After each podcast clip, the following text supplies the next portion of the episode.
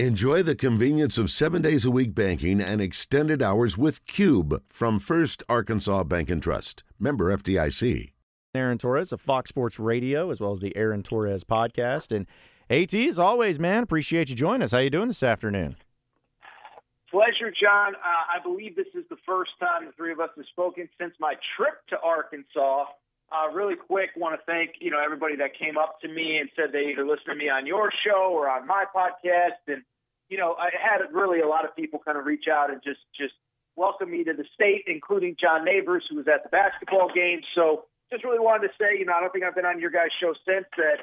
Uh, for those of you that I got to meet, I appreciate the hospitality, and for everybody that I didn't get to meet, I still appreciate the hospitality. It was an incredible trip about two weeks ago and uh, you know, we got we got to see a good game too, John, which was which was a nice part of it as well. Well, I was just going to ask you, since you brought it up, uh, what did you make of? I mean, the trip itself, but more so the atmosphere of the game against Duke. It was a great win for Razorback fans, but just what was your takeaways from Bud Walton Arena for your first time? Yeah, it was it was it was incredible. Um, you know, it, I had never been to that arena, obviously, and um, you know, I think even so, the game was on Wednesday, I guess it was, and that morning I went to shoot around and being in an empty Bud Walton, it doesn't feel like a place that can hold 20,000 people.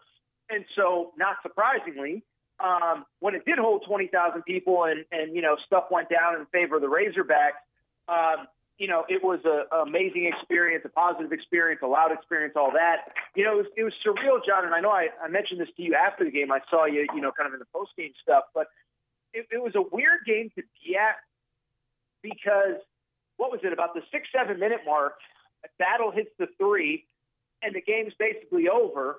And the whole thing turns into a big party. The student section is right in front of us as media members, and it's just a big party for the final, you know, six of the final seven minutes. and then all of a sudden you look up and they can't get the ball past half court. It's like a four point game with 30 seconds to go, and Duke has the ball.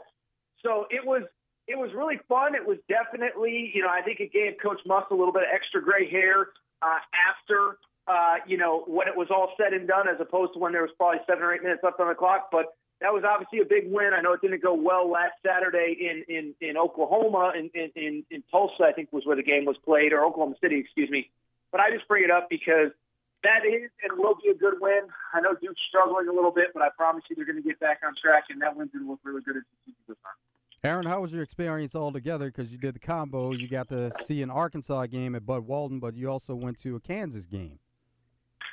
I sure did. Yeah, no, rock chalk. It was no. That, that, Kansas was awesome too, and I, I, you know, I don't know if there will be a scenario where hogs where the hogs get to go, but I mean, even if they don't, I mean, what is it for about a four four and a half hour drive for you guys?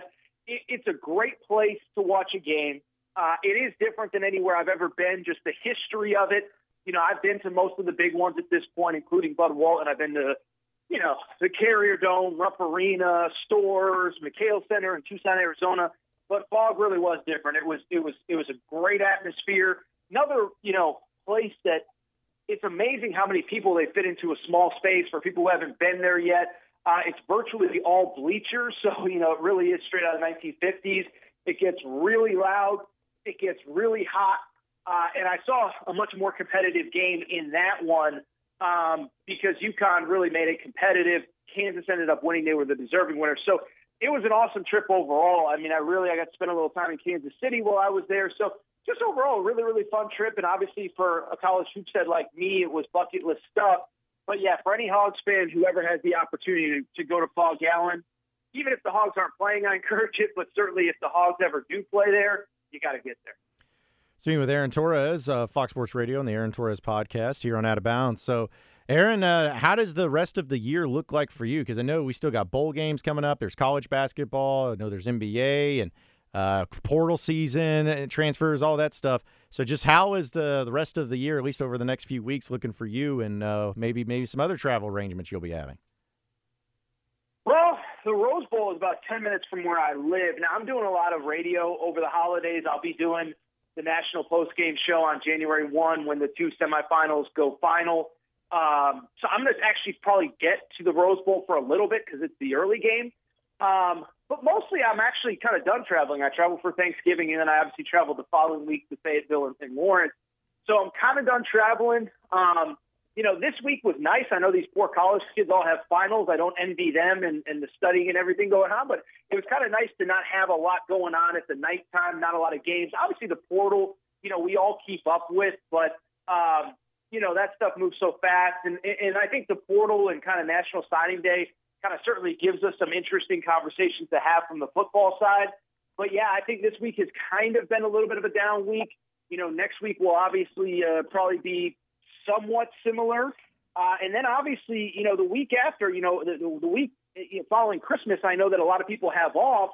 But for obviously anybody in the media, there's going to be a lot of bowl games, which leads into the major bowl games, which leads into the college football playoff. And then, you know, once we turn the calendar to 2024, I guess it would be, um, you know, college hoops will really be in full swing. So it really doesn't slow down. I mean, it was funny. Even my wife last night, you know, I did a basically a show because the portal's going crazy and da da da da da. And she said, I thought you were supposed to slow down now that the season's done. And I said, Yeah, it really doesn't slow down now until really, if you love college basketball too, until like May, June because of the portal and basketball as well. So I'll say this: I'd rather be I'd rather be busy uh, than not busy.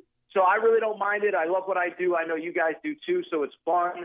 Uh, and yeah, it doesn't bother me at all that it that it, it stays busy even through the holidays and all that stuff. Aaron, another bowl game in your area, the LA Bowl, formerly hosted by Jimmy Kimmel, now hosted by Gronk. Have you ever been to the LA Bowl? I have not. Uh, next, you know, you talk. Uh, you know, I just mentioned kind of taking it easy. I will say uh, next Thursday night the Rams play Thursday night football at SoFi Stadium, so I will be at SoFi Stadium next Thursday.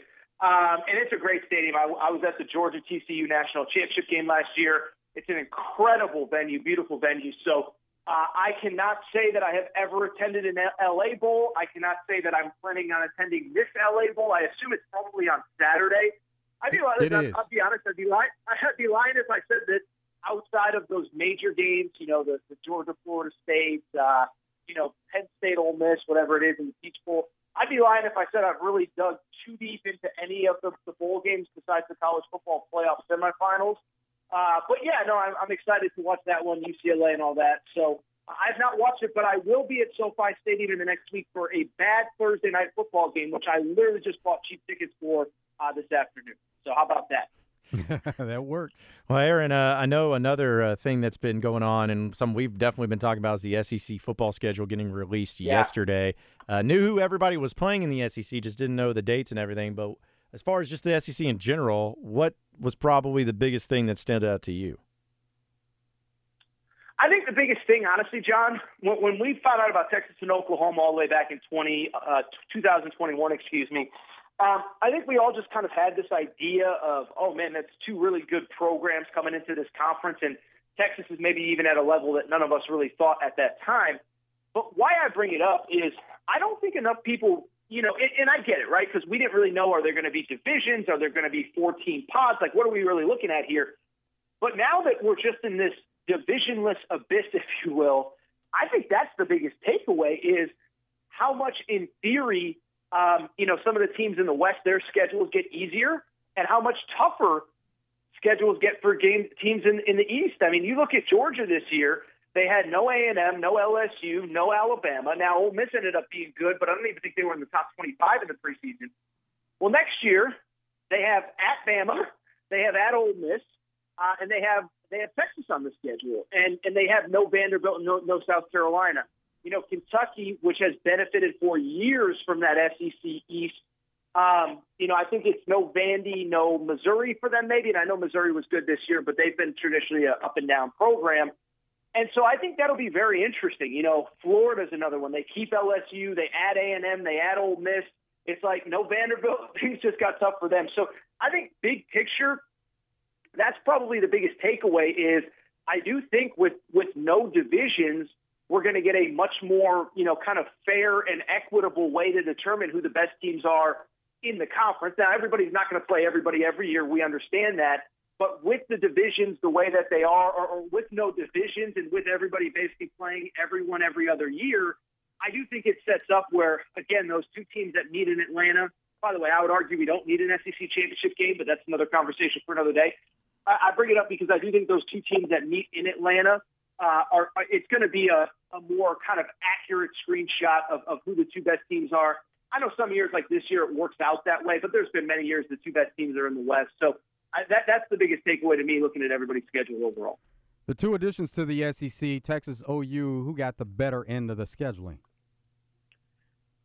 Um, I'll be honest, I haven't looked too closely, but one thing I was thinking about, I mean, I know Jalen Milroe announced he's coming back uh, yet uh, today, actually, and I don't think anybody thought he wasn't. But Quinn Ewers right now is trending to come back for Texas. I, it, let me let me be careful how I phrase this. Um, it is way too early. We don't know rosters. We don't know um, portal additions. We don't know final signing classes, whatever. But why I bring it up, Joe, is to answer your question. I don't know who got the better end of the schedule, but I think there's going to be a compelling argument if Quinn Ewers comes back that Texas should be the favorite in the SEC next year. Now, I'm not saying that's the case. I'm not saying they will be. And again, we have to see what the total rosters look like when they shake out. Uh, and by the way, we'll also see if Texas, you know, how they handle not just one or two marquee games a year, but literally five, six, seven, basically every week you're playing somebody pretty good. Also, obviously, look, some really tough road environments at A&M, at Arkansas, stuff like that, Georgia at home. So I just bring it up because I think that's kind of an interesting conversation as well. Is if Quinn Ewers does come back with the way that he's been playing the last three or four weeks, a lot of young guys along both those lines. Be an interesting, you know, be an interesting. Let me say this: SEC Media Days next week, next year is in Dallas. I think I don't know if I'll be there. I know you guys probably will be. And I think it would be an interesting, you know, media room, backroom conversation if Texas is voted to, is picked to win the league. I think that would be an interesting conversation. So, Aaron, uh, I know that uh, this with college basketball, there's a lot of other storylines, but I'm curious what your thoughts on with this Louisville situation, man. Like Louisville's been really bad. I mean, like historically, just trash. And then you throw into the mix of them announcing that the certain player on the roster has uh, left the team and entered the transfer portal or whatever. And then he comes out on social media saying, I never had any discussions about leaving the team. I wanted to be here. I don't know where this came from. He's in there at the game in person to see them lose. Just what do you make of the mess that seems to be Louisville basketball right now? By the way, shout out to the Arkansas State Red Wolves, yeah. baby. I don't know if you know Little Rock is Red Wolves country, but uh, their first year coach Bryan Hodgson, he was uh, Nate Oats' longtime right hand man, really, really uh, talented young rising guy it, it's bad. And you know, I I, I will say, um, you know, listen, every circumstance is different, um, but I don't believe there is any excuse to be this bad at a place like Louisville in the transfer portal era. And I was actually kind of blown away two portal cycles ago because they really didn't get anybody of substance. And, and Kenny Payne, who's their head coach, uh, is supposed to be a recruiting guru. He was obviously John Calipari's longtime assistant in Kentucky. And so I just bring it up, guys, because listen, it's not my school. What they do is up to them. It doesn't make one iota of difference to me.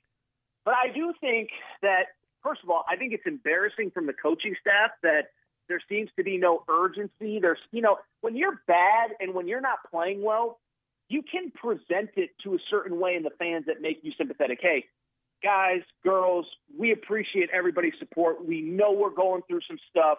We need you to stick by us. But Kenny Payne goes to the podium every every every game, and he basically said he takes no accountability. It's hey, listen, my my goal is to help these these kids and be the best version of themselves. It's like, yeah, I get it, but there's also people paying money out of their pockets to come watch you pay that that, that come watch you play that deserve a slightly better product. So I I, I don't know what they do. Um, I don't think he'll be back for year three, barring something shocking. Um, I just think at this point it comes down to like, does he get let go during this season, which is kind of unthinkable. You know, not even through two years. He's an alum of the school. He was part of the, you know, one of the national championship teams. So he was kind of an icon coming in. And I just sit there and say, I just don't know. Um, I, I just don't know how, as a competitor, as an alum, as whatever, you can go out and put out such a lousy product and not take any accountability for it. But it's bad. And obviously, again, shout out to the Red Wolves who got the victory last night. But it is bad there, man. It is really. bad. Best team in college basketball right now. Your top five: Arizona, Kansas, Purdue, Houston, and UConn coming in at number five. Yeah, I think it's Arizona. They they won at Duke in the opening week of the season, and I've said since then I think they're the best team that I've seen. Uh, they play Purdue this weekend in Indianapolis. I think that's going to be a very interesting game because Arizona actually matches up very well with them. Purdue will obviously have essentially a home court advantage. Um, so yeah, yeah, I, I think Arizona's the best team right now, uh, and and we're going to see some peaks and valleys. You know, uh, following UConn as closely as I do, there was one point in the Big East portion of the schedule last year where I think they lost four of six or five of seven or something like that, and then really got hot towards late March in, or, or late February in late January into February into March essentially. Okay, um, and so I, I don't think a loss for anybody at this time of year is earth shattering, but I would say that the, the four best teams that I've seen is Arizona, Purdue, Marquette, and UConn. Um, as a UConn guy, I don't think UConn has played anything close to their best yet. Uh, and I think Marquette's really good as well. Uh, probably not talked about enough, all things considered. Aaron, got to ask you about Giannis and his game ball situation. Have you ever seen anything I like that? really look too into this. Yeah. I didn't really look too into this. So, what? It, okay, so Giannis scored like 64 points or whatever. It was it was crazy. Yep. And so somebody wanted to give him a game ball, and they gave it to Oscar Tshiebwe instead. I I I really haven't looked into it, John. I'll be honest. Lay it on me. Give me the juice. So essentially, what it was is that he set a franchise record for 64 points, and they beat the Pacers, and it was a great game, and he wanted the game ball. But the Pacers were gonna, they wanted the, they took the game ball, like made sure that they got the game ball to give it to Oscar Tshiebwe for scoring Yes. his very first points as an NBA player, and Giannis wasn't having it. So he was trying to find. He started screaming at the Pacers player. He ran in through the tunnel, going trying to get to the locker room to get that game ball, and he was infuriated by it. And then he even said that uh, he got a game ball, but it's not the game ball. It doesn't feel the same way. It doesn't feel worn and doesn't feel like the right Mm. one. So yeah, and, and Rick Carlisle came out and uh, had a statement about it. Said it's unfortunate. You know, this is what was going on. This is what we're doing. So yeah, it was basically where the Pacers were kind of being little buttheads, as I like to put it, of just not giving the man the game ball, who scored 64 points, and giving it to your guy that scored one point in his first points as a NBA player. Huh. Hmm. Yeah. Interesting. Um, I don't know. I- I feel like if I say what I, re- I feel like everything I say is negative about the NBA. I mean, I think it's kind of soft from Giannis. Like, I don't think you're just entitled to the game ball. Like, it'd be, it's nice. Like, like you know, I know it's a little bit different, but if if a guy hits a home run, a, a historic home run, and the fan doesn't want to give it back, like the fan isn't obligated to give it back. Now I know usually there's some financial thing that gets played out, but like I, I just thought that somebody asked for it and the Pacers refused and said, "Oh, we gave it to Oscar Tshiebwe." I didn't know that Giannis threw up a big stink about it. I don't know. That, That, that's that's kind kind of my takeaway. That, that's kind Sorry, of basically what it was. That they asked for it back, or Giannis wanted it back, and then they were like, "No, we, it's ours." It'd be funny if like Oscar Tshiebwe pulled like the baseball fan thing and was like, "Yeah, write me a check for a hundred thousand, you can have it." Just like another NBA player, just like, "Yeah, yeah, no, no, no, let, we can put it up for auction, or you can just give me, you know, you can just write me a check, whatever you want." Yeah, I, I mean, that, that's kind of my takeaway. I, I guys, I'll be honest, like, I try. I used to be a huge NBA fan. Um, the league has kind of largely turned me off the last probably ten years or so. Uh, I think Giannis is an incredible talent. Um, and so I just feel like everything I say is negative about the NBA, but that feels a little soft to me that you feel like you're entitled to the game ball. Um, but yeah, that's just my opinion. All right, between that and Draymond Green throwing bows and getting ejected all the time, and try, I mean, it's it's chaos right now. It seems like in the NBA of people getting very That's frustrated. the other thing. I, I saw the Draymond stuff, and then I immediately saw the, well, you know, I mean, he clearly has bigger anger issues that need to be resolved. It's like, no, not not everyone in this world has to instantaneously become a victim. Like some guys can just be jerks. Some guys can be, to quote the great philosopher John Neighbors, they can just be big buttheads. Okay, like you know, not everybody has to be a sympathetic figure, and Draymond Green uh, is certainly not that. Now, Giannis didn't punch any, didn't take a swing at anybody. You know, I'll be honest, guys. I know you guys have a lot of OKC Thunder fans in your area. I've been out on Draymond Green since he kicked Steven Adams in the you know what and the you know where during the 2016